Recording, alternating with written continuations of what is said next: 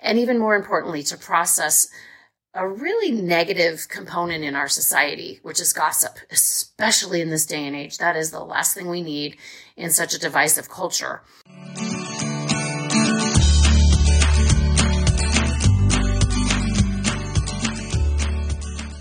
Hey friends, this is Trish with healthylifemindset.com. And boy, does life ever seem to provide really appropriate material for the bits and bites.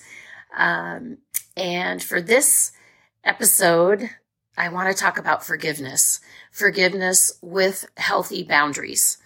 Um, a friend and I had a great conversation yesterday on this very topic because I recently had an encounter with um, what I would call a breach of trust. Uh, there was gossip in a circle of friends. Um, it was relayed to me, and it wasn't even directly about me, but it was hurtful nonetheless, because I think we all know that gossip really doesn't amount to much that's useful in life, if anything. And I did call it out. I did say, wow, that sounds like gossip. And it was uncomfortable. And when I went home after the interaction with this friend, I sorted through some real emotions that day. Um, I was surprised how disturbed I was. I was surprised how upset it made me and angry. And so I started Googling, like we all do, forgiveness. And the friend I spoke with on the phone recommended um, forgiveness with boundaries. And I had never thought of that combination. So I did a little research and lo and behold, it's a very helpful process that I'd like to share today. So essentially, with the short time we have, it includes um, having an encounter, obviously, that's not comfortable, stepping away, most importantly, and taking some time to really process what happened and think for yourself. Take that time and space away from this person before you react, ideally, before you react. So I took a little time.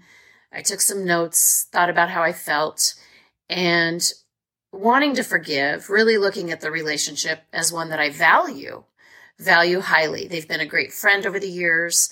And thinking about forgiveness, what does that mean? And what I learned in my research online is you don't always have to forgive. It's it's best to forgive, but you don't always have to maintain the friendship. Think about your own health, think about your own ability to move on and generally be at peace with situations in life, but importantly to process and move on. That's really the path to wellness, to not harboring ill feelings, which we all know can become toxic for ourselves. So with this incident of gossip, I certainly didn't perpetuate it. I went home, I thought about it, um, and I will be speaking to this person and really letting them know how hurtful it was to hear it, how harmful it is in circles of friendship, and setting a healthy boundary for myself and this friend. For me, what that will look like is basically saying, I value our friendship. I can't tolerate gossip of any kind. I don't want to hear it again in our relationship. And I thank you for listening. Something to that effect. I'm sure I'll work it out to sound better. But at any rate, I hope this is helpful. It certainly gave me a process of learning, which is my favorite thing to do.